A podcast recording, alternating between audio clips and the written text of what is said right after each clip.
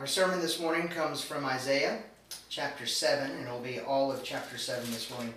I'll read these 25 verses for us, and then we'll pray and ask for the Lord's help in understanding His Word. Uh, so, here again, Isaiah chapter 7.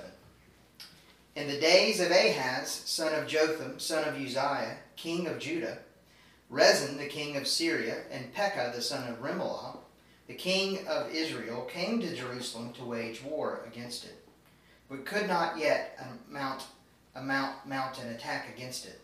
When the house of David was told, Syria is in league with Ephraim, the heart of Ahaz and the heart of his people shook as the trees of the forest shake before the wind. And the Lord said to Isaiah, Go to meet Ahaz, you and Shear Jeshub, your son, at the end of the conduit of the upper pool on the highway of the washer's field. And say to him, Be careful, be quiet, do not fear, and do not let your heart be faint because of these two smoldering stumps of firebrands, at the fierce anger of Rezin and Syria and the son of Remaliah. Because Syria with Ephraim and the son of Remaliah has devised evil against you, saying, Let's, Let us go up against Judah and terrify it and conquer it for ourselves, and set up the son of Tabeel as king in the midst of it. Thus says the Lord God, It shall not stand and it shall not come to pass. For the head of Syria is Damascus, and the head of Damascus is Rezin. Within 65 years, Ephraim will be broken to pieces, so that it will no longer be a people. And the head of Ephraim is Samaria, and the head of Samaria is the son of Remaliah. If you are not firm in faith, you will not be firm at all. Again, the Lord spoke to Ahaz Ask a sign of the Lord your God let it be deep as Sheol or high as heaven. But Ahaz said, I will not ask, and I will not put the Lord to the test. And he said, Hear then, O house of David, is it too little for you to weary men that you weary my God also? Therefore the Lord himself will give you a sign. Behold, the virgin shall conceive and bear a son, and shall call his name Emmanuel. He shall eat curds and honey when he knows how to refuse the evil and choose the good. For before the boy knows how to refuse the evil and choose the good, the land whose two kings you dread will be deserted. The Lord will bring upon you and upon your people and upon your father's house such days as have not come since the days that Ephraim departed from Judah, the king of Assyria.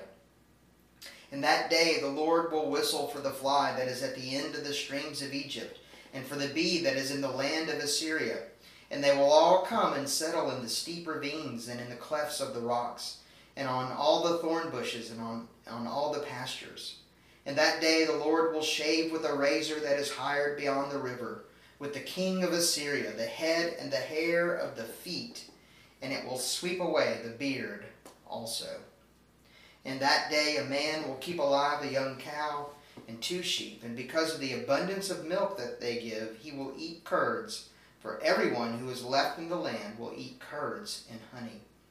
In that day, every place where there used to be a thousand vines worth a thousand shekels of silver will become briars and thorns.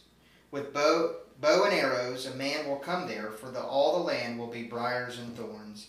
And as for the hills that used to be hoed with a hoe, you will not come there, for fear of the briars and thorns. But they will become a place where cattle are let loose and where sheep tread. The grass withers and the flowers fade, but the word of the Lord stands forever. Let's pray and ask for his help in understanding his word today. Pray with me, please. Our Father, we thank you again for giving us your word, and by your word, giving us life.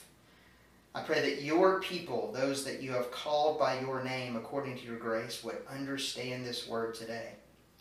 And I pray if there's anyone out there who has not yet been called by you, who is in your fold, that you would search for them and reach them through your word today. Call them to yourself.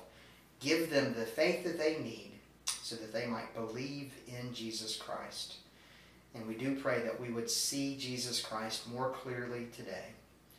We pray these things in Christ's name. Amen. You just got to have faith. That is, a, that is a popular statement in our world. Even as pollsters tell us that there's an increasing number of a group that they call the nones, or those without any religious affiliation, the reality is, is that we do not live in an unreligious society. The most adamant and aggressive atheist must admit that they too have faith in something, even if that something isn't what is traditionally called God. That can be demonstrated logically. But more importantly, God tells us in His Word that everyone has faith. There are some who have not so foolishly rejected that idea of faith, but have turned faith into something of a magical power that, once employed, can fix any and all issues in your life. That's where the you just got to have faith statement comes from oftentimes. You can go to a psychiatrist or a self help guru. You can read self help books in the bookstore. You can go to your friend down the street. Many of them will tell you that if you have faith, your life will get better. Now, for us and for our purposes this morning, it's important to notice that our friends and our neighbors are all faith dependent. The question isn't if we have faith. The real question for us is what is the object of our faith? You see, even though our world is full of people of faith, the reality is that most of the time, their faith and even our faith is in, is in all the wrong things. Now, our passage today, Isaiah is going to teach us about true faith. Not the kind of faith that's lauded by the world, like a faith in self or a faith in science or a faith in faith itself, but a faith that rests in the only real security that any human can have. And this is an important lesson for us this morning. We need to wake up and to pay attention. Why should we do that? Because this morning you and I are inevitably trusting in something. We have placed our faith in either the correct thing or the incorrect thing. And those are really the only two options available to us. And the implication is that we will live according to the rules and the laws of the thing in which we have placed our faith. Now, today, through Ahaz in the book of Isaiah, we will see that faith absolutely matters. And I want you to see three things out of this passage. We see what faith sees, then we're going to see what faith says, and then finally, what faith secures. So let's begin with what faith sees in verses 1 through 9. What faith sees in verses 1 through 9. C.S. Lewis once wrote, I believe in Christianity as I believe that the sun has risen not only because I see it, but because by it I see everything else. This quote is helpful in helping us understand what faith actually is. Because we are creatures of faith, we will see the world according to whatever we have placed our faith in. The fancy word for this is worldview. And Ahaz is a wonderful negative example to us how to understand how faith helps us see the world. And I want you to notice what happens in this passage.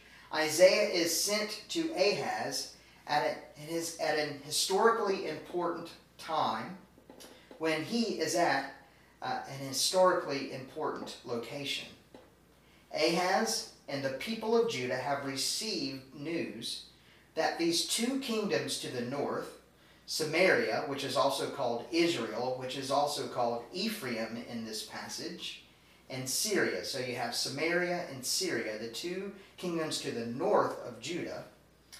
They are joining forces against Judah. So Ahaz and his tiny kingdom are all fearful. From their perspective, there is no hope that they will be able to withstand the attack from their neighbors to the north. One commentator called this the crisis of Ahaz's generation. and then how he led his people at this time would be a history defining moment. So, what do Ahaz and his people see? In what has he placed his faith? We see it here in what he's doing when Isaiah goes out to meet him. Ahaz goes to a military strategic location, one of the important supplies of water to the city of Jerusalem. He has gone out, notice, first and foremost to inspect his military defenses and strongholds. He is attempting to gather as much information about his military resources as possible in order to secure his kingdom. From that, do you see where his faith lies? He is the king of Judah. He has access to the priests of the temple, to the temple itself, to the prophets of Yahweh. But instead of going to Yahweh, he looks to his own resources, human resources. So, do you see what Ahaz sees according to what he's placed his faith in? He sees his own resources and he finds them lacking. He is not strong enough. So, that in turn leads to him being fearful of what is to come.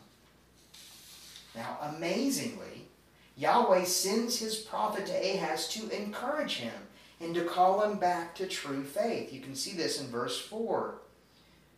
God tells Ahaz, Don't worry about these two smoldering stumps of firebrands, which is a way of saying these two burned out blowhards. The Lord tells him that both Syria and Samaria, or Ephraim, will be destroyed and the Lord is attempting to get Ahaz to look away from himself and his own resources and to look to the strength of the Lord. And then in verse 9, at the very end, he tells us, God tells us, how faith works. He says, If you are not firm in faith, you will not be firm at all. That is a way to say, if you, uh, if your faith is firm, you will be firm. Okay? But if your faith is not firm, then you will not be firm. And that is another way of saying that if you have placed your faith in something strong, then you will be strong. I hope that you've begun to understand faith's importance, why it matters. Jesus explained it by using the illustration of a man that builds his house on the rock versus the man that builds his house on the sand. Both of these men have built strong homes. But the foundation their homes are built on is what really matters. And every time the wind blows, the man who built on the sand is going to be worried and fearful. Let me make this personal. Whatever I trust as a pastor, that is what I will ultimately see. If I begin to think the success of this church is determined by my preaching, by my leadership ability, and my pastoring, then I will be absolutely crushed when my sermons are criticized, when my decisions are questioned, and my pastoral work is inevitably inadequate. My faith would then be in my resources, not God's resources and His promises. Well, the same is true for you as well. Let's say your faith is in national dominance. But what happens whenever the national dominance of the United States is called into question or is threatened? Then you will be crushed, you will lash out in anger, and you will be fearful when you perceive that our national dominance is threatened. By the same token, if your trust is in your physical health, or even your loved one's physical health, when that is threatened, all you will see is the invisible dangers of the microbes all around you. Through His Word, this morning, Yahweh is telling us stop looking at the resources of created things and start looking to the resources so that's the first thing, what faith sees. Secondly, what faith says.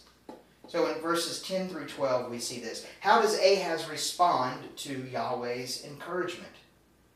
And I don't want you to miss the fact that Yahweh has gone out of his way to pursue a man who is not being faithful and is not trusting him. God is being gracious to Ahaz and to Ahaz's people. But his pursuit of Ahaz goes even further than we would expect after reading that first part. He sends Isaiah to him and he says, Ahaz, ask a sign of the Lord your God. The Lord, knowing Ahaz's lack of faith, offers to give a miraculous confirming sign, a proof, whatever Ahaz wants. But sadly, Ahaz just cannot believe his tiny nation will be able to stand against Samaria and Syria regardless of the promises of God. And what does he do? He says, But Ahaz says in verse 12, I will not ask and I will not put the Lord to the test. Ahaz refuses the sign, refuses the proof. Ahaz responds according to what he believes, or according to what he actually sees. He will not put God to the test. And that sounds so incredibly spiritual and pious, but in truth, it reveals Ahaz's refusal to take God at his word and to believe his promises. We need to understand that when God makes promises, he always gives a confirming sign along with those promises. You can pore over the scriptures, and I hope that you do, and you will see this truth. There are times, like in the case of Noah, when God gives a sign, even though Noah didn't ask for one, Genesis chapter 9. But there are also times when God gives a sign when his people do ask. You can see this in Genesis chapter 15 with Abraham. Chapter 15 and 17, he gives the sign of circumcision as a way to confirm what he's going to do. But then also in Judges 6, you see that with Gideon and the fleece. We need to understand it's not wrong to ask for a sign when God makes promises. Let me say it again. When the Lord makes a promise, he always, superlative, gives a sign to confirm that he will do what he promised he will do. Always. And he does that still today. What has the Lord promised? Well, let me just say, he hasn't promised to make you wealthy or rich or make sure everything goes well in your life. He hasn't promised that. But he has promised other things. He has promised to save his people through the blood of Jesus Christ. And he's given signs attached to that promise. The confirming signs he has attached to that promise are the Lord's Supper and baptism. You might say, but those are just the ordinary things that we do as a church. They aren't miraculous. But you would be wrong in saying that. They are absolutely miraculous, even though they are ordinary. But that's not really the point of this sermon. You can feel free to ask me more about this later, and I hope you do ask me about these things. But I want you to see what Ahaz says about this sign. He says, I don't want it. I don't want the sign. He has so rejected Yahweh, believing instead in his own strength, that he won't even trust the Lord when a sign is offered. It would be like parents who believe or say they believe refusing to baptize their child even though the promise is for them and their children as you see in Acts chapter 2. Here's the point. You will have a verbal response. You will say things according to what you have placed your faith in. Jesus says it this way in Luke 6:45. Out of the overflow of the heart, the mouth speaks. Whatever is really going on in your heart, whatever you are really trusting in, it will be proved by the things that come out of your mouth. Let me illustrate it to you this way. A few years ago, a pastor friend of mine was begging his elders to sign up and get on to Facebook. Now, many of his elders did not see the value in doing that because they thought it was a waste of time, which, let's be honest, it largely is. But my friend employed them, our people, this is what he said, our people are on Facebook, And they are not just being silly, they are actually baring their souls. For some reason, people will put on Facebook what they will never say to anyone face to face. If you really want to know what's in the heart of our people, you need to look at their Facebook pages. Whatever you're really trusting in, or whatever what Jesus calls whatever you're really treasuring, is going to show up on your Facebook wall, on your Instagram account, on your Snapchat stories, on your TikTok, on your Twitter feed, or your internet search history, etc. Your online life shows what is really in your heart. And I know some of you aren't online and you say, well, I don't have anything to worry about. Well, whatever you speak, that comes from your heart. It's the same thing. So, what's coming out of your heart this morning? Does what you say demonstrate faith in Jesus Christ or faith in the world like Ahaz? So that's what we see what faith says. Finally, we see what faith secures. And we see this in the, the very end, verses 35 through 13 through 25. So Ahaz, in his lack of faith, he refuses a sign. But Yahweh says, I'm going to give a sign to you anyway. That's the way it is with Yahweh. He always gives a sign when he makes a promise. So what is the sign? A virgin will give birth to a son. And in the New Testament, Matthew 1:23 says that this prophecy found its ultimate fulfillment in Jesus Christ. But let's just focus here on Ahaz. You see in verses 13 through 70 that this sign is connected to what seemingly is generally positive outcomes. The boy is going to eat curds and honey, and that's an indication of some prosperity. And the two kings of Samaria and Syria are going to become nothing. They're going to be wiped off the face of the earth. And the dynasty is going to experiencing some temporary great blessing and prosperity. But then at the end of verse 17, you get an ominous note. The king of Assyria. All is not well with Judah, even though things begin kind of positively. In verse 18, there is a sharp turn that happens. Though Ahaz and Judah will experience some of those temporary prosperities, Isaiah announces that they will face a greater threat than Samaria and Syria. There's something much greater just beyond the horizon of those two nations. The Assyrians, just a little farther to the east, are growing in power and dominance. And Egypt, still Egypt to the south, feeling threatened by the growth of the Assyrian Empire, are going to try to use Judah as a buffer zone. The brutality that the Judeans will face is hinted at by the animals that are mentioned here. And here, here's what the Lord says He says in verse 18, And that day the Lord will whistle for the fly that is at the end of the streams of Egypt, for the bee that is in the land of Assyria. The whistling indicates a dog, the bee and the fly indicates other forms of judgment and stinging. Yahweh will whistle, and the enemies will come. And here you get some of the depravity of the Assyrians mentioned here. And that day, the Lord, or I'm sorry, um, let's see. At the very end, uh, verse 20, well, let me read all of it. In that day, the Lord will shave with a razor that is hired beyond the river, with the king of Assyria, the head and the hair, uh, the hair of the feet, and it will sweep away the beard also. Let me just say that word feet there is a euphemism. It doesn't really mean feet.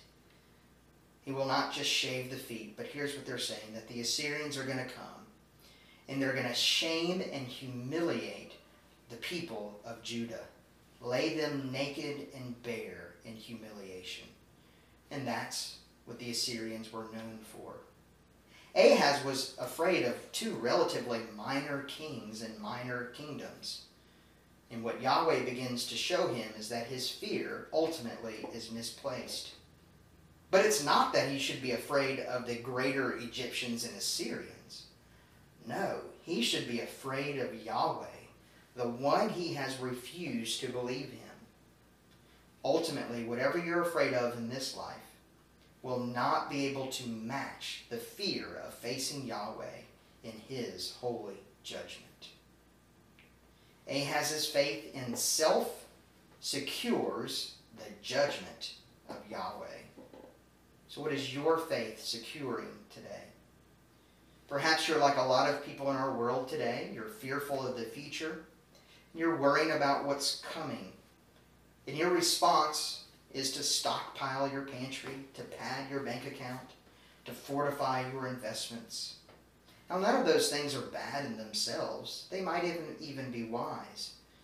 But I want you to ask the question are you really any more secure because you have more human resources? Of course you're not. Come on, friends. You need to be wise here. You need to pay attention. Your faith in yourself secures nothing but judgment. But faith in Jesus Christ secures eternal salvation and ultimately eternal prosperity and peace. What is your faith securing? In conclusion, how does faith in the Lord secure the things that He has promised to give us? It's because of what we read here. It's the promise of Emmanuel, God with us. If God is with us, then we can stand, come what may. The Question is, is God with you? If you're trusting in Jesus today, then God is with you. He is your Emmanuel, and you are secure. I hope all of you are. Let's pray.